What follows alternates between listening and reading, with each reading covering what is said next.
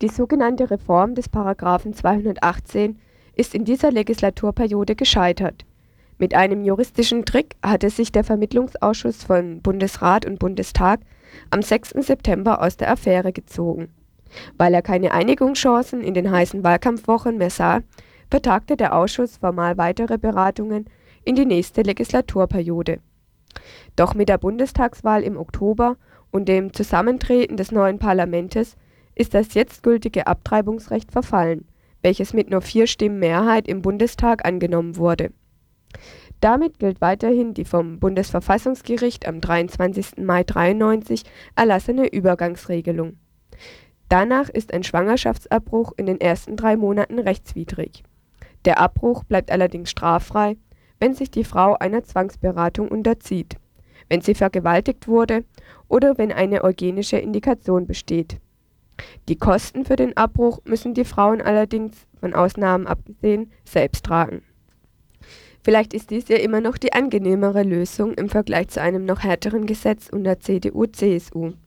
Die würden nicht einmal davor zurückschrecken, die Omi in den Knast zu schicken, die ihrer 17-jährigen Enkelin, die sich zu einer Abtreibung entschlossen hat, unterstützt.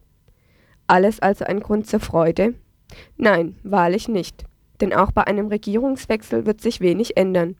Denn auch die SPD, die sich sowieso nur sehr halbherzig für eine etwas fortschrittlichere Reform des § 218 einsetzt, ist an das Urteil des Bundesverfassungsgerichtes vom Mai 1993 gebunden. Allerdings besteht nur noch einmal die Chance, handfesten und starken Widerstand von links gegen den geplanten Kompromiss zu starten. Denn was hier als Kompromiss verkauft wird, ist keiner, allenfalls ein ganz fauler. Denn es wird eindeutig gegen das Selbstbestimmungsrecht der Frauen Partei ergriffen.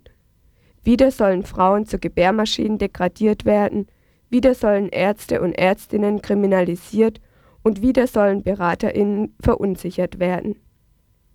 Dabei haben Frauen schon immer abgetrieben, egal ob es die Todesstrafe darauf gab oder eine Fristenregelung. Schon immer waren Frauen die eigene Lebensplanung wichtiger als irgendwelche Strafen. Auch wenn der gesetzliche Rahmen nichts an der Tatsache, dass Frauen abtreiben, ändert, so setzen sie doch bestimmte Bedingungen, unter denen abgetrieben werden kann. Und so spielt es eben schon eine Rolle, ob ich beim Kurpfuscher für viel Geld mein Leben gefährde oder ob ich den Zugang zu schonenden Abtreibungsmethoden habe. Auch wenn ich sage, Frauen haben schon immer abgetrieben, heißt das noch lange nicht, dass Frauen es sich mit ihrer Entscheidung leicht machen. Doch warum müssen sie sich bei dieser schwierigen Entscheidung dann auch noch vor Ärzten und Ärztinnen, BeraterInnen und vor dem Staat rechtfertigen? Warum muss sie erklären, ob sie nun aus finanziellen, beruflichen, privaten oder was auch immer für Gründen abtreiben will? Viele Frauen, die abtreiben, waren sich schon immer sicher, dass sie kein Kind bekommen möchten und verhüteten. Doch auch das beste Kondom kann mal abrutschen und das Diaphragma hat bekanntermaßen auch eine Fehlerquote zwischen 3% und 6%. Gegen den Versuch, Frauen das Recht auf Schwangerschaftsabbruch zu verweigern, kommt der lauteste Widerspruch auf parlamentarischer Ebene von der PDS und Bündnis 90 Grüne, die beide im Vermittlungsausschuss nicht vertreten waren.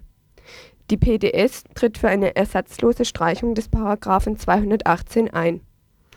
Über den nun geplatzten Kompromiss und die Möglichkeiten eines Widerstandes gegen eine Reform des § 218 habe ich mit Petra Bläss von der PDS gesprochen. Ja, der Kompromiss ist vergangene Woche gescheitert. Siehst du nun noch einmal die Chance, das Thema § 218 ganz neu auf den Tisch zu bringen? Ich sehe durch das Scheitern der sogenannten Großen Koalition in Sachen Neuregelung des § 218 schon die Möglichkeit einer neuen Situation. Das heißt, das neu gewählte Parlament ab 16. Oktober diesen Jahres hat die Chance, die minimalen Freiräume, die das Karlsruher Urteil überhaupt Frauen, Beraterinnen, Ärztinnen und Ärzten gestattet, nun tatsächlich auch maximal auszuschöpfen. Das hat natürlich was damit zu tun, was für Mehrheitsverhältnisse zustande kommen, und insofern sollte jede Frau, aber auch jeder Mann, der sich mit dieser Thematik etwas beschäftigt, und das sollten alle natürlich tun, daran denken, wem sie tatsächlich dann am 16. Oktober ihre Stimme geben. Der Paragraph 218 war, ist und bleibt ein Wahlprüfstein für alle Parteien. Zurzeit wird ja ein Klima der Unsicherheit und der Angst geschaffen. Du plädierst für einen zivilen Ungehorsam der Frauen. Wie soll denn dieser aussehen? Was Unsicherheit der Lage betrifft, würde ich erstmal prinzipiell sagen, geklärt ist die Lage insofern, als dass im Moment nach wie vor unter den Leitsätzen des Bundesverfassungsgerichts beraten wird zum Beispiel. Und mit unsicherer Lage würde ich jetzt nicht die Leute erst recht verunsichern, sondern das Problem ist, dass es unterschiedliche Regelungen in den einzelnen Ländern gibt. Durchführungsbestimmungen und gerade SPD-regierte Länder, ich denke zum Beispiel auch an Berlin und Brandenburg, haben oder auch Niedersachsen und Hessen, haben die gegenwärtige Regelung halbwegs ausgereizt. Aber das sieht natürlich in konservativ regierten Ländern wieder ein Stückchen anders aus.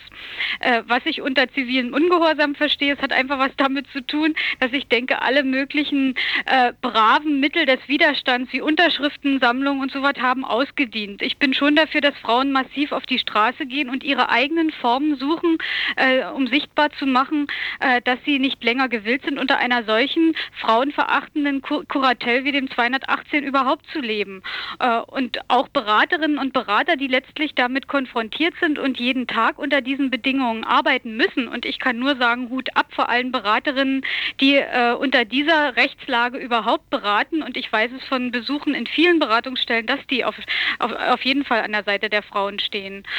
Und da würde ich einfach denken, auch mit ein Stückchen Fantasie nachzudenken, welche Möglichkeiten es gibt. Gerade zum Beispiel jetzt im Wahlkampf. Ich würde massiv den Kandidatinnen und Kandidaten, egal ob es Männlein oder Weiblein sind, die Bude einrennen und ihnen klar machen und sie ganz knallhart fragen, wie stehst du zu dieser Gretchenfrage, die da heißt, Selbstbestimmungsrecht der Frau, ja oder nein? Ja, aber die meisten Frauen versuchen doch der Repression ganz im Privaten zu entgehen und gehen eben nicht damit auf die Straße. Naja, ich glaube schon, dass es eine unheimliche Leistung von Frauen ist, aus einer Situation, sei sie bescheiden, wie auch immer, noch so halbwegs das Beste draus zu machen. Und trotzdem würde ich denken, dass es ganz wichtig ist, darüber nachzudenken, wie auch was verändert werden kann. Und ich glaube, was bei dieser Frage niemals vergessen werden darf, die Neuregelung des Schwangerschaftsabbruchs ist keine rein medizinische und persönlich private Frage. Natürlich, der jeweilige Fall ist ein unheimlich persönlicher, aber letztlich besagt dieser Paragraph 218, der da sagt, Frauen haben kein Recht über sich selbst und über ihren Körper, über ihren Lebensentwurf zu bestimmen, besagt der was gemeint ist mit der grundsätzlichen Stellung der Frau in der Gesellschaft. Und insofern ist das ein urgesamtgesellschaftliches Problem, was weit darüber hinausgeht, dass es um die Problematik ungewollte Schwangerschaft geht. Und das muss, glaube ich, sichtbar werden.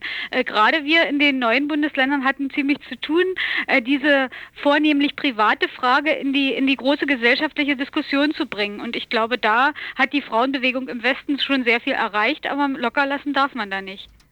Ja, Petra Bläss hat es gesagt, der Paragraph 218 sagt viel über die Stellung der Frauen in dieser Gesellschaft aus.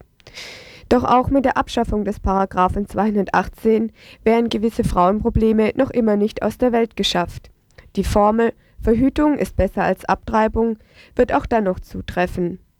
Und deshalb müsste der Kampf um die Streichung des Paragraphen 218 viel stärker verknüpft werden mit der Frage nach Verhütungsmitteln.